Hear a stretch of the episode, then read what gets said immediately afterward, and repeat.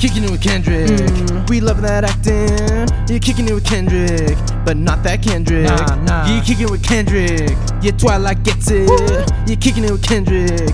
Pitch perfect singing. Oh yeah, she's on the go. How many actors got that glow? Singing and acting, I don't know. Not even Leo's got that flow. Musicals and movies more. All the talents out the door. We're seeing what she's got in store. Yeah, and it's time to start the show. Hello, everyone. Welcome back to another episode of Kicking It with Kendrick. We are back to uh, talk to, about another Anna Kendrick movie, of course. I mean, of course, as always, I'm with Jeff. Hello, I'm Jeff. We are also with a returning guest for, I think, the first time ever, right? Yeah, this is wanna now our first ever rec- returning guest. Yeah. Yay. Especially back to back. This, uh, welcome back, Ben. Hi. Thank you so much for having me back again. How does Oh, it feel pleasure. to be our very first ever returning guest, Ben? I am honored. I am honored. I would say that um I had such a great experience talking with you guys last time and I felt like I've I've been talking nonstop about for 20 minutes, but I am ac- actually very excited because I get to talk about one of the shows that has been very close to my heart and has been very important for my formative years, which is the last 5 years. Yeah, I guess why don't we launch into it? The last five years, we'll talk about the movie a little bit down the road. This is a play that's told in a very unconventional way. It's uh, only got two actors in it.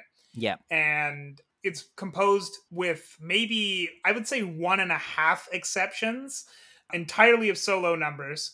It's very different in a lot of ways from the last musical we talked about, Into the Woods. And it's never been on Broadway. It's very short. There's a lot of like interesting stuff about this. I feel like I'm just kind of listing off trivia facts. Ben, you know this play very well. Do you want to very briefly describe it? Or Yep. introduce it? So the last five years is about uh, it's a two-person musical that chronicles the relationship of Jamie, who is an up and coming writer, and Kathy, who is a struggling actress, over the course of five years, which is um, the length of their relationship. But the interesting structure and the unconventional structure that Jeff has mentioned a little bit is that the story is told by two point of view, basically almost as a monologue style but Jamie's point of view is, is told chronologically. So from their start of the relationship to the end of the relationship, while Kathy's POV is like told backwards. And we start with her on the last day of the relationship and then we go backwards. So it's like I would always describe it as an X shaped structure because both of the characters in the original stage show do not meet each other in their solo numbers. They only meet once where they're in the same exact moment, which is in the midpoint where they decided to go to their a very important step, which we'll tell you later. But yeah, so they go on their separate ways, one's backwards, one forward, and then they meet in the middle, and then they all go on their separate ways again. I knew that going in, and I think the thing that still confused me is that once they meet in the middle, they don't stop.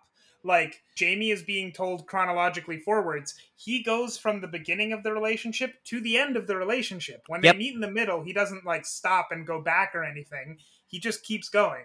Yep. And Kathy starts at the end of the relationship and goes all the way back. The very last song of this uh, of this show, and sorry, minor spoilers, comes after chronologically after their very first date because Kathy keeps going. Yeah. So I thought that was uh, that was really interesting. Like it fully committed to that story structure, and you know it's unconventional already. Uh, it's I thought it was really cool that you know it fully committed to that. One of the things that um made the last five years so popular is the show is structured in the like a he said she said way kind of way because you when you see you kind of get bits and pieces of their relationship and your mind always goes like hmm i wonder who instigated this downfall of the relationship like who Mhm. and, and then and then every single person who watched the show has a team that they rooted for but at the same time i feel like jason robert brown did a very good job um fleshing out the intricacies and their thoughts on both sides because the last five years is inspired by his first failed marriage to Theresa O'Neill. So Mhm. a lot of the show that you see is based on real life. And at one point when they did the show, it get too real and Jason Robert Brown, the composer and the lyricist of this musical got sued by his ex-wife uh, due to him breaking an NDA and the show especially the lyrics of one particular song is too close to their relationship. Whoa. I did notice though that as part of the lawsuit, any references in the show, explicit references to Kathy being an Irish Catholic, Yeah. were supposed to be removed. And I guess the explicit references were removed. But even if you don't know that Kathy is Irish Catholic, it is a little suspect that a lot of her songs include like little twinges of Irish jigs and river dance style music. Yes. So I'm like, I mean, they didn't hide it that well. the the reason why Jason Robert Brown got sued because the very first song that Jamie sings in the old version, the whole song is just about her being Irish Catholic and how he gets like turned on by that. And the, Mhm. like the whole song, uh, it, it's such a fun song to perform though. But yeah, it, it's very it's very graphic, not in a nude or sexual kind of way, but it's it paints a picture of this girl so clearly, which is like I understand why he got sued, and then he took he changed it to uh, the song where he sings in this movie and in all the versions now, which is called "Shiksa Goddess." But yeah, a lot of the Irish and river dance rhythms and melodies are hidden throughout the show. Yeah, if Mhm. you know where to look. Clearly, a lot of Jason Robert Brown went into this movie, so or not movie, into this show. You know a lot about the background of Jason Robert Brown. Can you can you enlighten us there? Yes. So Jas- Jason Robert Brown is probably one of the most prolific musical theater writers. His individual songs are so so famous, but interestingly, he never have a Broadway hit show. He never has a commercial hit shows on Broadway. All of his shows close very prematurely on Broadway. He only has like 150 performances max in one show. I'm interested then. You said he's one of the most popular. You did say that he was one of the most popular Yep. contemporary Broadway writers. Yep. But then, how can that be true if he also doesn't have hits on Broadway? Like, what metric are we using then? Because one of the most interesting and one of the most like gifted things that the musical theater gods have given us is the cast recording. The last five years is probably his most well-known shows because of that because it opened in 2002 off broadway but it closed very soon. I think it only played for like from march to may. Yeah but then he got a record deal to record the album. And since then the album was so popular mm, among like musical theater people especially like up and coming performers like every single one wanted to sing this score because it's such a bop. Uh, and also he also released his show into mti which is an amateur rights company. Like you can actually purchase the rights to do it in your own regional or in your own production. And with those two the cast recording and the license kept the show alive for so so so many years and it, ha- it has been like if you ask a lot of these young or like these a-list performers they would probably have done the last five years somewhere in the in the states I think it's also notable uh, if you look at the Wikipedia of this show specifically, the number of official productions for this is mind-boggling. Yep. Like it's never been on Broadway, but it's been off Broadway. It's had an off-Broadway revival. It's been to Chicago. It's been to Toronto. It's been to Berlin. It's been to London. It's, it's been everywhere, basically. I, I would say this and this is a fun fact that a lot of people don't know the difference between an off-broadway theater and a broadway theater is not the size or not the quality of the show it's just the number of seats like if you are a broadway show that means the theater that you perform in has 500 seats and more but an off-broadway show only has 250 to 499 seats. And the theater that they perform the last five years on broadway was actually like next to washington square park and it's not very far from the broadway district. So it's all just about terminology. So even though it hasn't been on broadway it's just that it's not on a big enough theater to be qualified as a broadway show and at the same time their latest revival uh, 2013 was at the second stage theater, which is where Dear Evan Hansen premiered, and the tickets are so hard to come by. Like it sold out like at that instant, and it's so expensive. Like you have to pay like two to three hundred dollars to get into that theater to watch the last five years production. So this is maybe a bit of a tangent, but I did have a follow up question because I don't fully understand the musical world, but I think I have ideas on a few specific things. Uh huh. The Tonys only recognize Broadway musicals, correct? You have to be a Broadway musical to get a Yep. Tony. Yep. However, I would say that the last five years, because I, I watched one pro shot of the uh, of the original for this, it kind of has to be in a very small theater. Like if it would be very, it wouldn't be difficult to do this with more seats, but it would kind of be not doing it justice because like it's a very small show. Everyone should be able to see this. Yep. To be fair, there is a Broadway theater that is not too big that I think can work. But I think in terms of the um, production wise and everything, it, they might get more profit from from being in an off Broadway show, more demand, less production cost. I think also stylistically, it just benefits from being in a small theater like Yeah. that. Yeah, because you want to get up close to both of their perspective. So uh, here's my question: Do you think that it's fair that something like this cannot get recognition at the Tonys at all? This is a very good question. I feel like the Tonys are a great metric or a great like suc success counter, but I think in shows like the last five years, I think that the reputation of the show exceeds what the Tony Award has to offer. You know, because like the cast Mhm. recording and the legacy behind it is now a proven fact that the show actually stood the test of time and it, and it's like the show is round enough for it to be revisited in different different generations of people in different different settings of time. The latest production of the last 5 years is at the West End right now. I would love for it to win the Tonys if it became a Broadway show, but I think right now the the legacy that they have far exceeds what the Tony Awards would be offering for them. You know, it was even Mhm. translated in my language in Thailand, in Thai. Oh wow! Yeah, when I speak about this show, I speak about it with a lot of heart and soul because I I, I had the privilege to perform this myself.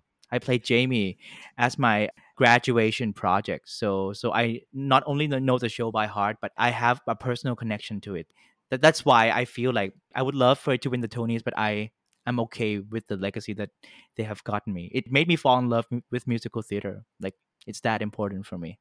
Yeah, I guess I'm curious. Did you perform this in Thai or in English? In English. when you performed it. Oh, nice. Okay. we did Thai subtitle translations, and we did time the production close to the movie. So Mhm. I think I think the movie is coming out a bit after our production, but the lady who did the Thai translations was so nice. They lended us the, her translations, and we fixed some of the lines, uh, so that it because the movie and the and the show is not hundred percent exact in terms of the Mhm. lines and everything. Yeah.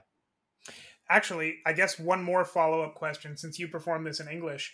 Has this show been performed professionally in Thailand?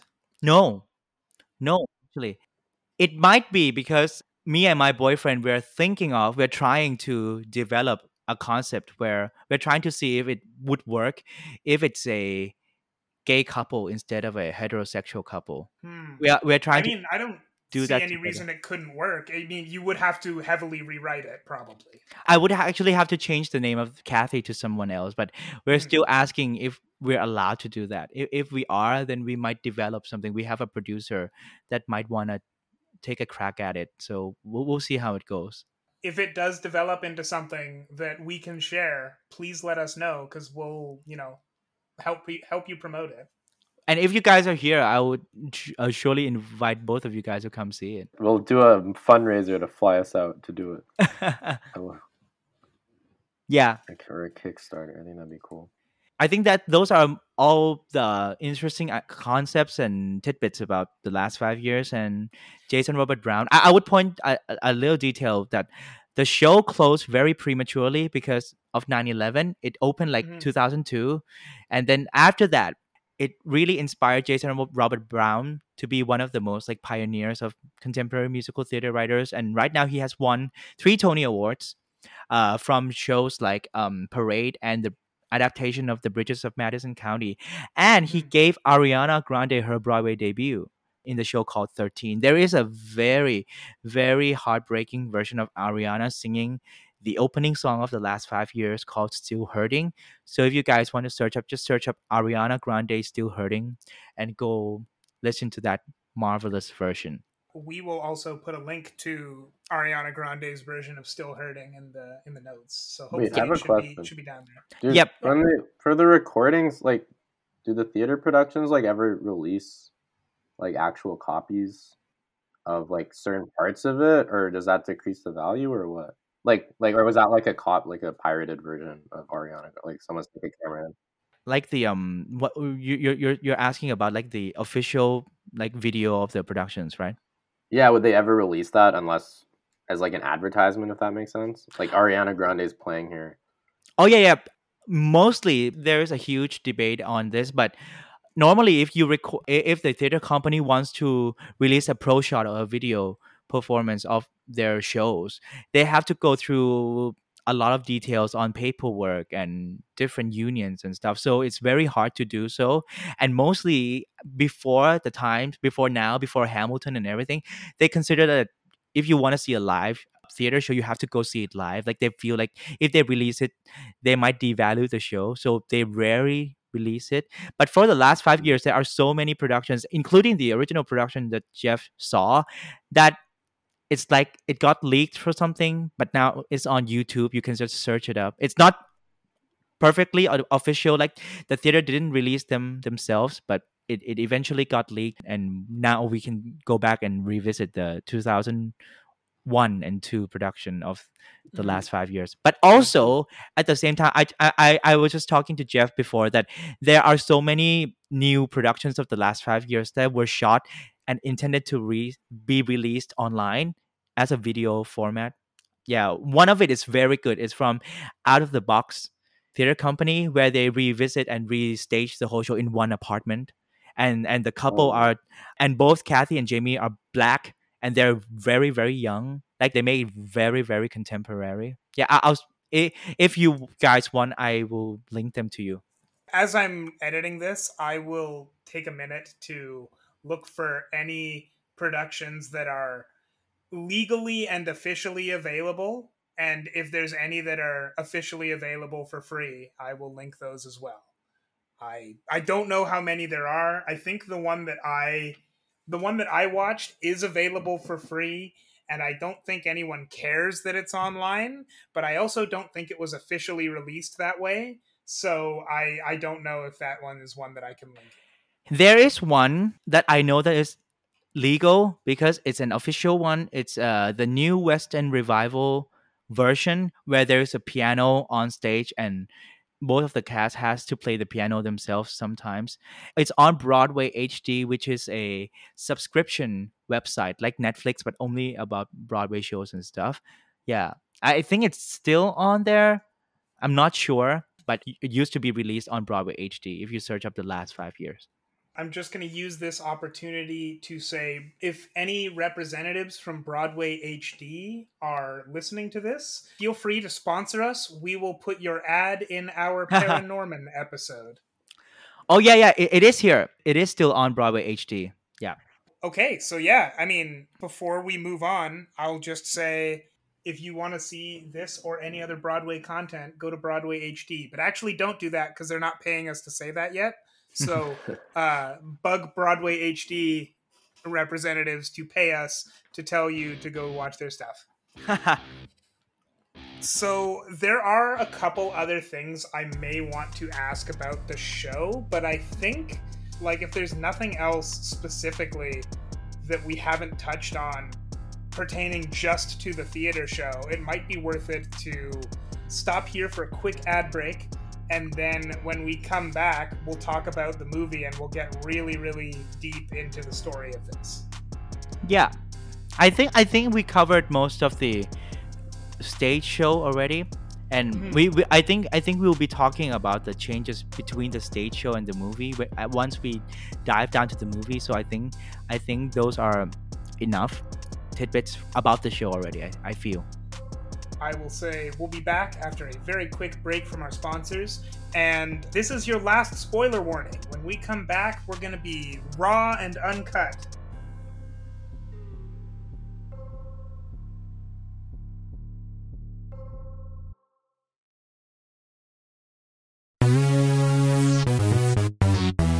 Hey there. If you're listening to this podcast ad, first off, you've got great taste in podcast. Kudos to you. But secondly, you probably like movies, watching them, thinking about them, analyzing them, and reviewing them. And while the tales we see on the big screen do merit discussion, I think that's only half the story. Why do we see so many sequels instead of original films? What determines which films get sequels in the first place? Is it more the directors making a big hullabaloo about seeing their films in theaters than on streaming? And beyond the obvious social good, why is making more diverse films important? The answer to all these questions and more can be found on my podcast, The Box Office Watch, where we keep watch on how much money movies are making and why. My name's Paulo, and I'm your host. For better or worse, Hollywood is the business, and which films are profitable and which aren't uh, determines what kind of films get greenlit and which ones don't. Each week, I go over the box office charts to understand which films are on that path to profitability and which ones aren't, as well as to understand any major headlines in the movie industry that might affect those uh, bottom lines. I help you understand industry terms like exhibitor splits, multipliers, and per theater averages. And honestly, the story of how a film grew wings and flew at the box office or fumbled around and flopped can sometimes be more engrossing than the actual story on screen, in my opinion. Box Office Watch can be found on all major podcast stores, including iTunes, Spotify, and Google Play. Make sure you subscribe, and I hope to catch you there. And remember, our watch goes on.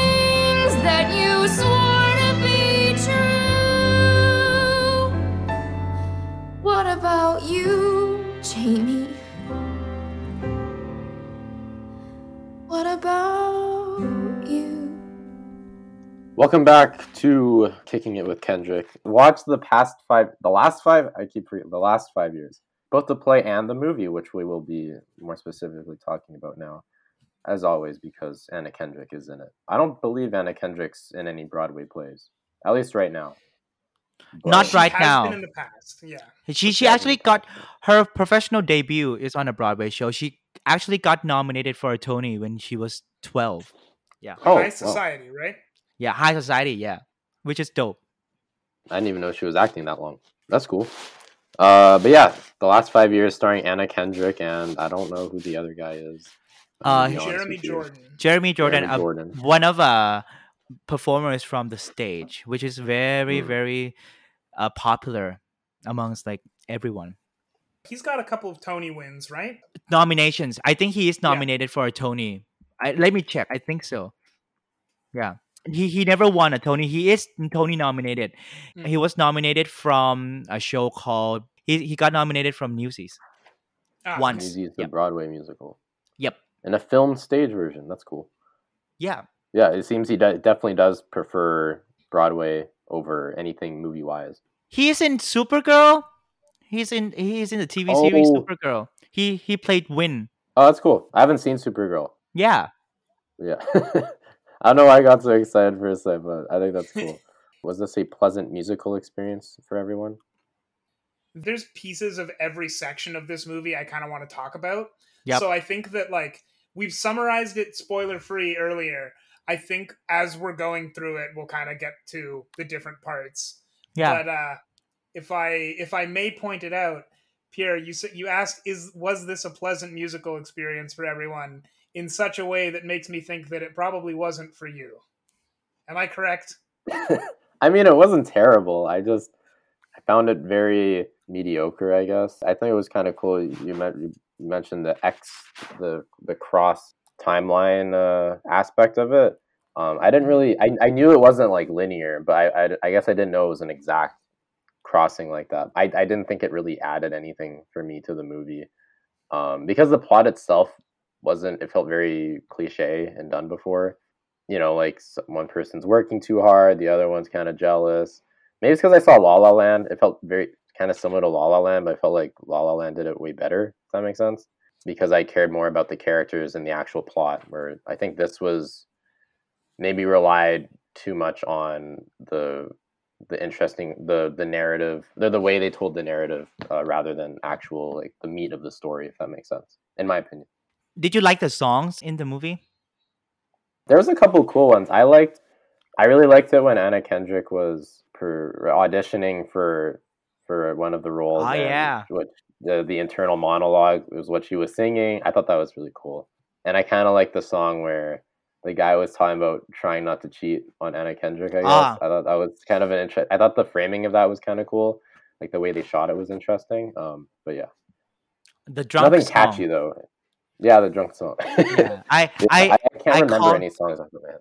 I call it that. Um, I, I, I think uh, one of the rehearsals I I I did while while I was playing the show, I actually dropped a hint of alcohol into my drink for real. I just want to be loose. I took a sip of alcohol before going on performing that song, which is a blast, like a fun fun one. Yeah, I'm really glad that it se- it seems like you have a very different opinion of this movie than I do, Pierre, which I'm really glad about because earlier on, Ben, you mentioned the way that this move that this play is structured. Everyone comes out of it thinking something very different, and you know, th- clearly, I think the three of us are going to be living proof of that because I had a very different opinion of this than Pierre, and I feel like I probably have a very different opinion of it than you too. I really liked this movie. I thought that the play when I watched it was better than the movie. I think that the movie made some choices that I'm not going to say were necessarily bad, but didn't add anything and didn't detract much, but detracted just hmm. enough that it, you know, you notice. But what you were saying, Pierre, about this being like a fairly cliched story, I think that's true. But for me, the device around it and the way that that story was told, for me, that did make this interesting enough that I was very invested because uh, I think if the characters, the characters had a lot of depth. If they were also like, if the story was also very strange on top of that, I think that I maybe wouldn't have been able to follow it because I'm a stupid person. But like, I thought the storytelling device for this really helps the way the story is told. I mean, it's literally the way the story is told. So I guess, of course, it does.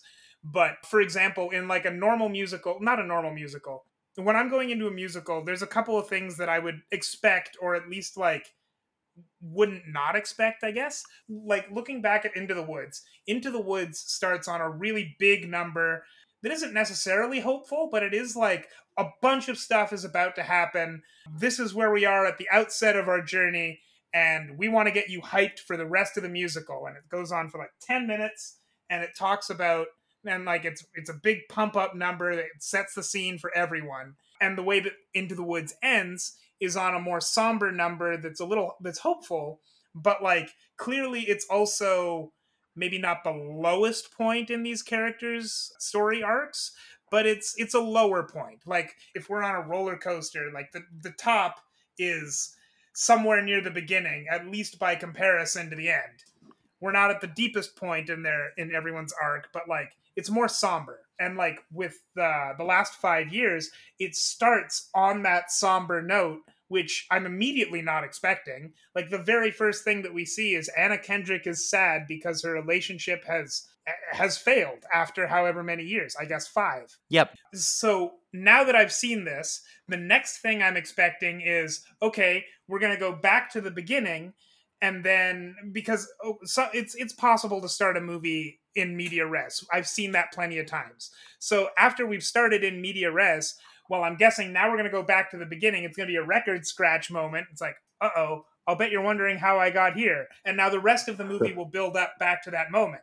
But it doesn't. Instead, it's got that X-shaped structure and then at the very end we actually end on the big peppy setting the scene number but it hits very differently because we have all the context of what happens after that even though the beginning is coming at the very end and i thought that like the way that that's told was just so interesting and made all of the songs work even more just because they're working in such unconventional ways that I just really love this mu- this musical. This is actually amazing because I feel like, I based on what you are saying, Jeff, I feel like you love this musical or, or, or the movie version because of the structure of the way they tell the story and the details in the song, but not mm-hmm. necessarily the movie making part of it. If if if if I make sense, you know. Yeah, I I would definitely agree with that. Did you want to elaborate on that, or do you want me to talk yeah. more about that? Yeah, yeah. Uh, because I feel like for me, when I watch the last five years, you are not you're not coming to see a well balanced story. Like you know, the story is not trying to say that who's right or who's wrong. Like every time you hear a performance or you're in a scene with them doing the solo, it's purely their point of view, and then it's another person's point of view. It all goes back and forth, and Mhm. this is because the way the original version is sh- staged is that there's only one person talking and the other person is either like in the darkness as a reactionary person or like not on stage at all. But whereas one of the biggest change they make in the movie and the director Richard LaGravenese who did ps i love you said that one of the biggest change he saw was that he changed the song so that the characters sing to each other which I feel like that's a weird concept because it feels like it balances out the scales for for the relationship whereas you don't want that balance of scales you want like purely one side and another side and it all goes back and forth all the time like that that i think that's the charm and that's the the concept of the last five years you're there to listen to two people pleading their case Mhm. Yeah. yeah. and that made the movie like for me i felt like the movie wasn't bad but it was just like a so-so adaptation of it like and, and it, it, it just comes back to like maybe this movie might be better if we get like, like a pro shot like an official pro shot of the musical Mhm. instead of a movie adaptation Well, actually, on that note, I'm interested because I think that knowing the play as well as you do, you will have a very different perspective on this, Ben. yep Pierre, if there was a villain in the relationship, if one person was in the right and one person was in the wrong, for example, who do you think or was the main reason that the relationship fell apart? Or if there isn't a clear answer, go ahead. Um, it's actually a good question. I think they did a pretty good job of humanizing both of them, despite the fact that the male character, I can't remember what's his name. jamie Uh, Jamie. Jamie. Jamie was cheating, right? So like, I think there's like stereotypically, I think there's like a huge leer of blaming him just because I think that's like a pretty bad thing to do. But I also think that song with him is generally kind of like interesting and ex- explaining his mindset of it. Like it, again, doesn't make it right, but I think like it, it made me empathize with him if that makes sense. Where he's saying because he's successful. It kind of reminded me of Marriage Story a bit, uh, where he's like, I wish that every other girl could just look like someone else. Like it was like someone he he he wished every other girl would look like some some actor. Some it was like a, a reference. He said but Mr. Ed, which is a horse. Okay, so he wa- he wished every other woman could look like a horse so that it would be easier to stay committed to his his vows, I guess. So it's like you understand it's there, but it's just like he's in a the his position in life makes it really tough for him to lure off the temptation, I guess. And again, that that Mhm. reminded me a lot of Marriage Story, which I where another movie where I think they did a really good job of not really making anyone the bad guy, even though you could argue some someone did uh, the worst things, if that makes sense. Mhm. So yeah, I don't know. Did, did do either of you think uh like Ben? Do you have a, a bad guy in this? Someone you prefer? this is going to hit v- a bit no not a bit very very personal because i used to be a jamie in in in my relationship. Like Mm. there, there is a song remember? There's a song called nobody needs to know which is the right in the end where he actually cheated on kathy and he's trying to explain their case on why he's cheating. Yeah like that song hit so close to home because it's actually my own experience on that. So and as an actor when you when you perform these kind of roles you know that the thing they did was outright bad and there's no redeemable quality to it but at the same time you have to be able to empathize with that character in order to play them convincingly. So i, I feel like the show does a great way to tell you that there is actually no bad guy in this story even though that jamie did a terrible terrible thing of cheating on kathy but at the same time yeah it presents you with both cases and it feels like the knives have been like out by both of them at certain points in their relationship you know in in like in in the whole 5 years of the relationship so i feel like i feel like it's going to be hard to pick and i feel like in relationships in real life a lot of times when it doesn't work and when it falls apart or when it does work it it comes from the, both parties not just one Mhm. like Mm. yeah that's why i feel like this question will hit a little bit close to personal for me that that's fine though it's a long time ago but yeah i i, I feel like i do empathize with jamie so much not only because i've been him but i think because that the writing in the show really really is detailed enough for you to understand his point of view. You don't have to agree with that but you do understand him. Those are slightly different, slightly different answers than I was expecting. Way deeper answers than I was expecting. So thank you guys. what Um, about your thoughts what about your thoughts um jeff Well, I I brought up that question because I think that the movie especially really sides against Jamie. My personal thoughts would be that I think that the I think the play is written as nuanced basically as you said, but I I certainly come out of it disliking Jamie more than I dislike Kathy. But I think that the movie makes Jamie worse and I think that the way that his songs are staged make him seem like a little less redeemable than in the show. And I, I don't fully know how to explain that. The cheating song, I think, seems more in in the show it seems more like inner monologue than in the movie. And I think that might just be a that might just be a function of the show seeming in just in general, more like an inner monologue. I, I feel like that song in specific has one of the most heartbreaking ending because uh, it ends with like uh, he said that since I have to be in love with someone, since I need to be in love with someone, maybe I could be in love with someone like you. So I, I feel like he's the uh the, the the show is trying to paint Jamie as this person who actually does not know what actual love is, you know? Actually, since you say that, there's another line that really, really stuck with me from the show. It was when Jamie is comforting Kathy and saying that he'll always believe in her.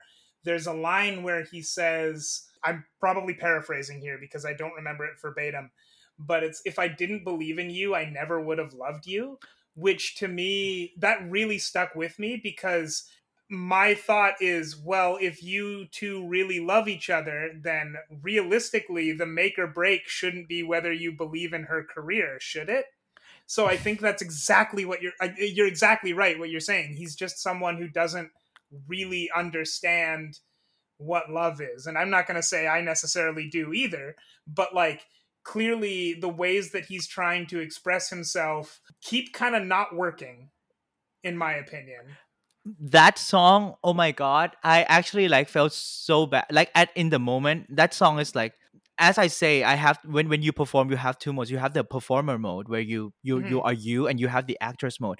I feel like when, when i perform that song i feel like the my first rehearsal when i finished it i i did say sorry to the to the girl who played kathy so much because there's a line he says i will not lose because you can't win like it's such a cruel thing for a person to say to a loved one like at that Mhm. po- point you know like it's it's so harsh i felt like every time i and and you see that the music changes key and he's like trying to restructure the the narrative again like if i didn't believe in you and then the whole thing you know it's like it's yeah i i feel like the way he expresses to kathy that he says he loves her i think there's something wrong with his understanding of how he's he he actually has what what he has to do in the relationship. That might be in my opinion like the best thing about these songs is i think that at least in the character perspective when he's singing that it all comes across as someone who isn't trying to be intentionally cruel and keeps realizing that he's saying the wrong thing but in a realistic way. Like he's never you know he never explicitly has the lyrics like oh sorry let me take that back or anything. And all of his everything that he says that is so cruel isn't coming from a place of cruelty. It's coming from well it's coming from a place of exasperation. And like kathy has the same kind of songs because i think her second song where they're on the lake like she gets really mad at jamie and she says a lot of things that she probably shouldn't have said yep but none of those things come from a place of like I mean, they all come from a place of trying to hurt him, but not trying to hurt him because she's trying to be deliberately mean. It's because she's tired. And I think this play and as well is really good at just making songs like that. It's really good lyrics. yeah yeah yeah i agree and we all have that in our lives at some point in a relationship right yeah Mhm. that, that we say some mean things that it comes from the heat of the moment one one thing that i would like to point out and this comes from what pierre was saying about marriage story if you can remember marriage story there is a remember the first scarlett johansson monologue with laura dern about about the adam driver's character when he describes when she describes like how she did like fall out of love for him remember? I uh where where he says like oh he's so sweet he's such a great director or whatever. It feels like that's Noah Baumbach writing the female character co- to compliment him in real life it feels a little bit like that in moving too fast in Jason in, in the last 5 years too where Jason Robert Brown is writing the male character song but it's just him complimenting himself about his success or whatever.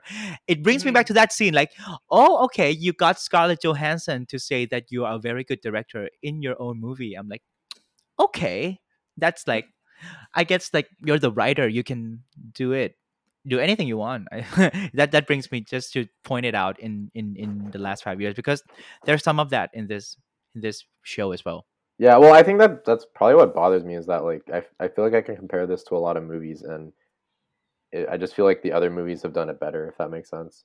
i understand Yeah, like marriage, like you said, Marriage Story and La La Land in some ways like are amazing movies. Where so I think this was like just kind of it, it came in with bad odds for me, I guess, unfortunately. But yeah, it's also i think a lot of this show too especially in the movie uh maybe less so in the stage show but especially in the movie a lot of this is kind of sold on the gimmick. And like if you're not in love with the gimmick right away then all you have to fall back on is the story. And if the story doesn't work because it's something you've seen before then well the gimmick's not going to help Yeah, that's why the good thing about the last five years is that you you get the gimmick for like the first two songs, and oh, everything crosses over. but then it's the nuance of the story that will actually take it to the next level whether you like it or not and i don't think the movie is staged for you to listen to these nuances you know I think that the staging of the movie is very strange. Yeah. Like uh Pierre, you will have noticed that in this like when they're doing their songs, it's usually only one person singing, but they're like Mhm. singing to the other person or y- usually, not not exclusively, but usually they're singing to the other person, which I Or think about. yeah, which I think kind of detracts a little bit because in the stage show, they may be singing to the other person, but that person is off stage. So really, this is just a monologue. And um, where I noticed this the most is in the song The Next 10 Minutes, Yep. which is, uh, I mean, I said there's going to be spoilers. It's where they get married. In the stage version of that, that starts with uh, Jamie on a boat going to basically the island in the middle of the stage where they're going to get married. And he's having half of a conversation because he's the only person on stage. Yeah. They get to the island, they get married, they have a very, very brief duet. And then it ends with Kathy leaving in a boat and having the other half of the conversation because this is now before the marriage because she's going backwards. And like, you don't get that in the movie. In the movie, you get the next 10 minutes as a music video, which is nice. It's a nice song. But like, for me on stage, that worked so well because if you haven't understood the timeline by now, it illustrates it for you and like lays it out for dummies. And not only that, it also does it in a really cool way where like you get both halves of the conversation, they just bookend the entire song. And in the movie, uh, it's another song. that that is like my huge huge um disservice of the movie because the next 10 minutes should not be just a nice song. The next Mhm. 10 minutes is a very important song in so many levels. It works as a proposal song a vow song and it also works a- big big big way in, in the structure of the show. So that this is i love that you said it's a, it's a music video because i felt like the last five years movie is like 14 music videos put together Yeah. not not necessarily get that. a movie you know it's like 14 music videos and and my boyfriend who adores this musical by heart um he designs the show when we did it he hated it he's like what is this shit he's like what is this When you say Go ahead. 14 music videos, I feel like it would have been interesting if they more uh, precisely divided them, if that makes sense. mm-hmm. Like almost like a Tarantino movie, maybe just like cl- clarifying like this is its own thing uh, before each scene. I think that might have been maybe a little more interesting and drew me in more. I think with that, and then if they like kind of tighten like the themes and like I guess goal of each section of it of the movie, I think that might have been interesting. you know you actually have inspired because one of the notes jeff wrote is that e- even with its fault he couldn't seem to know like how to do it better but i think now i have an idea of how to do it better i feel like it's the last five years right five years i feel like if we divided the whole songs into five it can actually be a very good miniseries Mm. Yeah, that'd be cool actually. like five 'cause- episodes year one year two year four year five you know Yeah. Well, because some of the, the themes in each of the songs are pretty deep, right? But I feel like it doesn't get enough time to really maybe get into it, into the complex emotions of them all. Because, like you said, they're presenting a case each time, right? It's very hard to like fully grasp it in, in the span of like however many minutes each song gets. And beyond that, too, I think this suffers from a little bit of the same problem as Into the Woods, uh, in a in a slightly different way, but the same kind of problem. In Into the Woods, uh, as we were talking about last week, the writer of the musical, Sondheim, in that case, wants you to like really focus in on the lyrics and take in the themes of this musical. But it's a little hard when Into the Woods is developed as a really big, flashy movie with big set pieces and magic and all sorts of makeup and everything where like you're focused on everything but the lyrics it's hard to focus on the lyrics.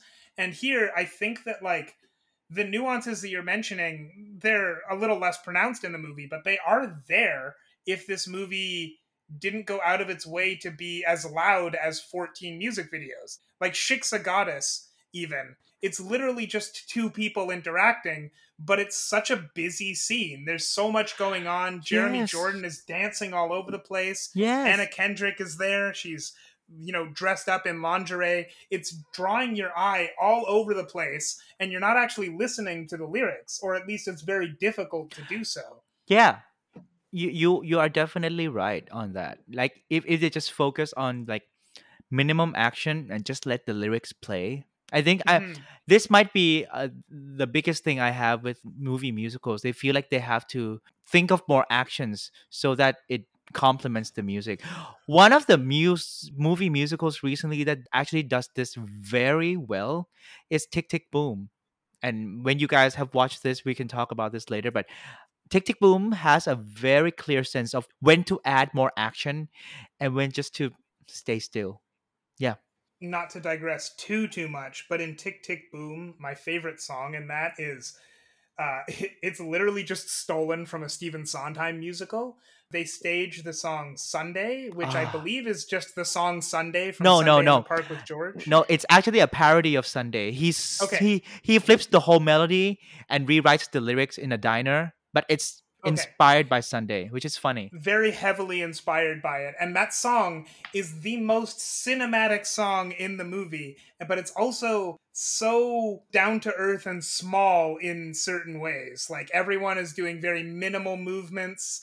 They're only moving as much as they need to. Only people are singing who need to be singing. Everything is so very tightly choreographed. No one is doing too much excessive stuff. And then at the very end, they're in a giant set piece, and it's really funny.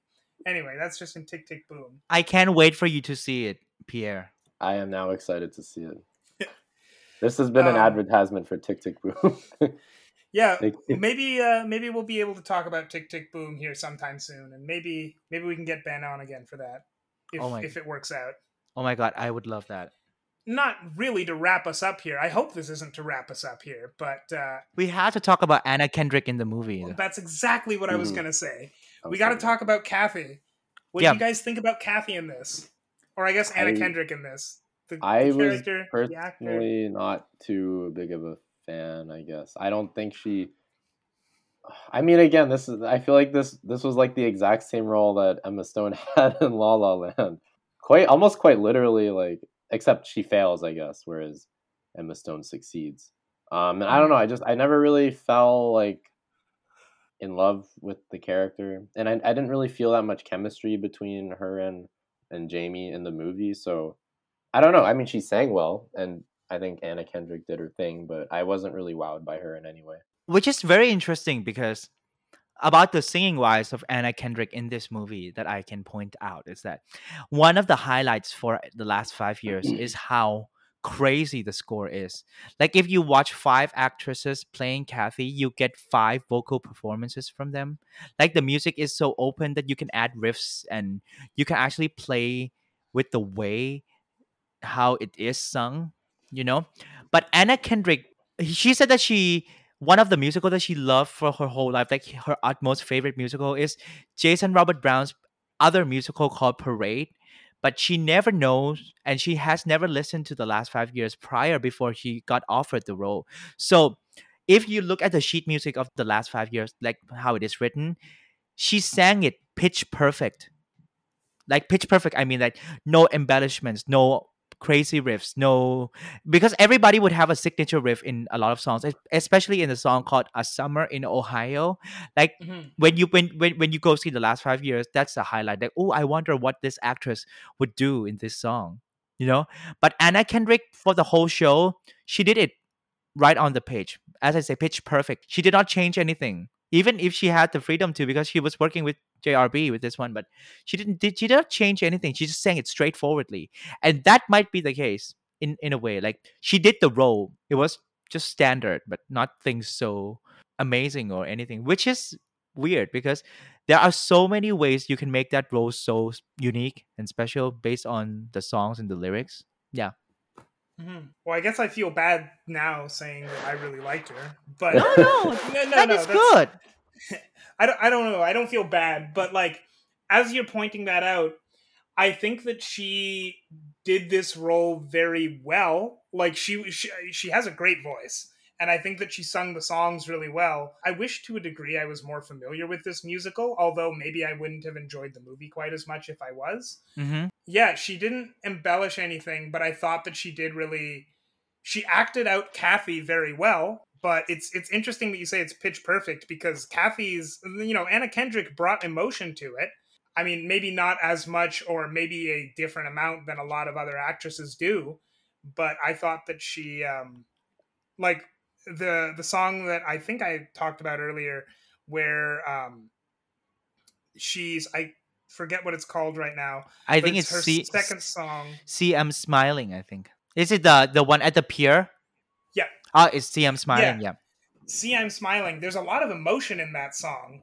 I mean, she definitely acted it very well the way it was written, but it's int- it's just interesting to hear that like she didn't improvise as much as she potentially could have. It's it's not a bad thing though. Actually, singing what's on the page is actually a good thing. It's just that because of the nature of the last five years, Mhm. we ca- I, I the odds are like a, a bit against in the in the way that "Hmm, I wonder like what Anna Kendrick would do, like what what what unexpected thing that we would see. But then she did the emotions so well, but Mhm. it's just that maybe it needed like a, an extra flavor to it I, I don't know i can point this out that 11 of the 14 songs that you hear in the movie was sung live on set which huge credit because singing live on set is not an easy thing to do case in point Mhm. russell crowe in les miserables no no no no Which they point out in the movie. so cheeky. I love it. And also, Anna Kendrick sang Still Hurting, the first number of the mm-hmm. movie,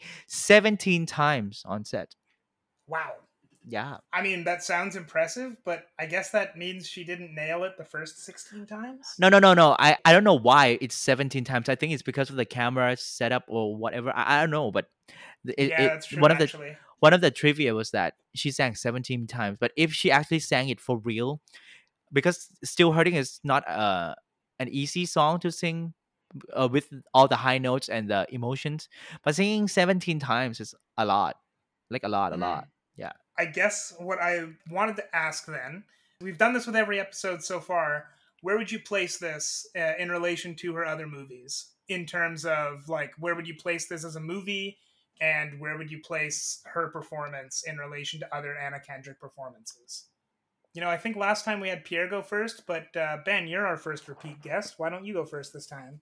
Ah, I would say among the musicals, I think I would put this lower than Into the Woods. Even though Into the Woods she has less screen time, but I think Mm. I think we see her other side more, which is weird because she get to do less, but we see more of her. So I put that Mhm. less. But among the other movies, like her normal movies, it's way, way, way lower. Fair enough. For me, I'd say uh, it's it's just like kind of smack in the middle for like movie. Uh, actually, movie and Anna Kendrick wise, I might put it. act- You're right, a little lower than Into the Woods. Honestly, at least Into the Woods had like, I think some interesting, mm, not plot, maybe like. it had something. This is something interesting about. I can't remember what exactly, but I guess maybe the setting was in, more interesting than this, so that might be why I'm, I'm putting it above. But um, yeah, I, I- I think in both performances, Anna Kendrick wise, she was given a decently big role, but couldn't quite deliver enough or more than I was expecting. But she was fine. Do you think it's her side, or do you think it's the director that can pull out a better performance from her here? I'd say this is. I mean, I, I don't think it's fair to blame the actor or actress for like a bad performance necessarily. I just think like I think this is probably dir- the director's fault, but also I I didn't see Anna Kendrick bringing anything to it that that could really save the performance. But I mean, that's I feel like that's the the, the difference between like a good actor and a great actor or an amazing actor is whether they are able to come out ahead despite the director, if that makes sense. I uh, actually have a question before I answer this, which is Did Jeremy Jordan sing like pitch perfect as well to the Oh. script? No. Jeremy Jordan is the guy who never be afraid to show off his high notes. if you can see a lot of his songs, he will go to the higher option because he has Mhm. such a great voice and his voice is very high. So in a lot of songs, he will just like shoot up to the sky and it, it- a lot in a lot of places especially in like moving too fast or whatever he sang it even higher than what is written on the score Okay. yeah See, because um, I think that this movie suffers most, if anything, from a lack of interesting direction. I, I know we've talked about it before the show. We may have talked about it on the show. I'm blanking right now. But like I feel like the director for this movie made the choices that he needed to to get it on screen, but no other choices. Like he didn't do very much interesting with it. He could have probably brought it to the screen in different ways that I'm not thinking of, but like he see it seems to me like he made the bare minimum choices he needed to to make this a pretty all right movie. And he did that. I really do wonder if one of those choices may have been since Anna Kendrick has not done that many musicals, I wonder if she was more or less directed to sing as close to the score as possible because um, I know that she wouldn't have had to, but like someone like Jeremy Jordan, he's got a lot of experience on Broadway and like he's, you know, he'll he'll go for it. Someone like Anna Kendrick has some experience in musicals, but like you know, she's she's not necessarily an accomplished Broadway actress. So if a director were say really devoted to making what he thought would be the definitive template for the next 5 years or for the last 5 years going forward, maybe he would have said, "Well, sing this exactly as it's written." And she just may not have questioned it. That's me putting a lot of blame on one person who may or may not deserve it, but I wonder how much of that was her and how much was the direction. i don't think it's it's her getting directed as like that because in in a musical theater sense as a performer wise you are required to learn the song as hmm. is written you know? And especially jason robert brown's score they are very detailed. So even if you sing it right with the page like what's written on the page with no embellishments you'll be fine. But I, it's just that the added value of the last five years which is a bad thing for the audience not for the performers that we are used to hearing these amazing performers sing their face off in a summer in Ohio or I can do better than that where they will go to a high riff and the audience will be ruptured with joy you know Mhm. so and and so and w- when we get an actress as big as Anna Kendrick people I was like okay I want to know what she would bring singing wise to the role and then she sang it pitch perfect Mhm. Very well but just like okay straight out from the page so Right. it might be us having too much expectations for her not her fault or not the director's fault anyways yeah if that answers your question I, I think it does. Yeah. I think that I also benefit a lot from I have now seen a version of this staged that's not the movie, so I can come at it from that, but judging this movie initially, I wasn't judging it really as an adaptation. I was just judging it as my first time seeing this show, and I really like it. So I think that like the writing of this show and the way that it plays out, including the story device and everything, are probably the main reason that I put this as very like high mid tier in the Anna Kendrick movies we've watched so far. In terms of Anna Kendrick's performance, I also put it high mid tier. Again, like I come at it with the advantage, I guess, of not judging this as an adaptation, but I mean, I thought she knocked it out of the park and I really liked this movie. So, I'm definitely going to put it up there. I would say probably like definitely top 5 uh in in both for me so far. That's great. Yeah. I'm actually happy because the more I can praise and send over the last five years to a new person, I think I've succeeded my life as a musical theater fan. So I'm glad that you liked it, Jeff. And I am really glad that you have so much to say about it. Thank you so much for coming on the episode to talk about the last 5 years. I really do not think that we could have gotten someone like a better guest for the last 5 years. Oh my God, it's such a pleasure. I can talk about this show all day, all night. If you have three days for me to talk about this show, I I would probably can. Well, we don't have three days where we're recording, but like, I am definitely gonna try and uh, if I get the time, I'm gonna try and watch one or two more stagings of this because I was I was blown away by the by this show, and I've now seen it three times. I've seen the movie twice, and I saw the stage version once, and I immediately looked to see if it's ever going to be playing in Toronto. Not soon, so I don't know, but this is I, I really like this. So before we before we head out, where can people find more of you? If, and are you working on anything right now, Ben? I just finished um, working on a piece about West Side Story, the new movie, which is very, very exciting. I haven't seen the movie, but based on what I have, the materials I got sent to do the content, yeah, it, it's going to be a very, very interesting adaptation.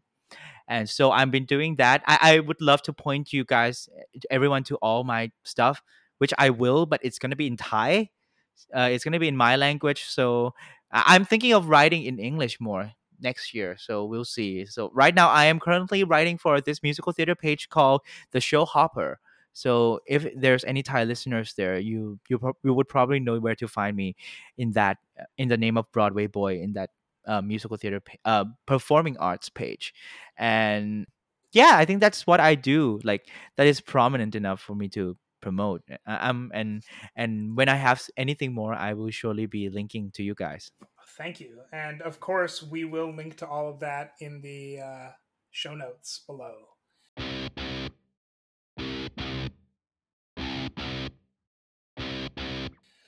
So, Pierre, coming off of musicals, we're actually going to do two more musicals, but uh, they are not in the planned out section. Like, when I planned this out, a little behind the scenes, I had an entire section for musicals. This is the end of the section for musicals, but there's actually two more musicals that we're going to do next in the next episode. Can you guess what they are, Pierre? It's going to be the first time we've ever talked about a movie we've already talked about. That's a good question. I don't know. On the next episode, Pierre and I will talk about not just Trolls World Tour for the oh, second oh, no. time. We're also going to talk about Trolls. Oh, how could I not have predicted that?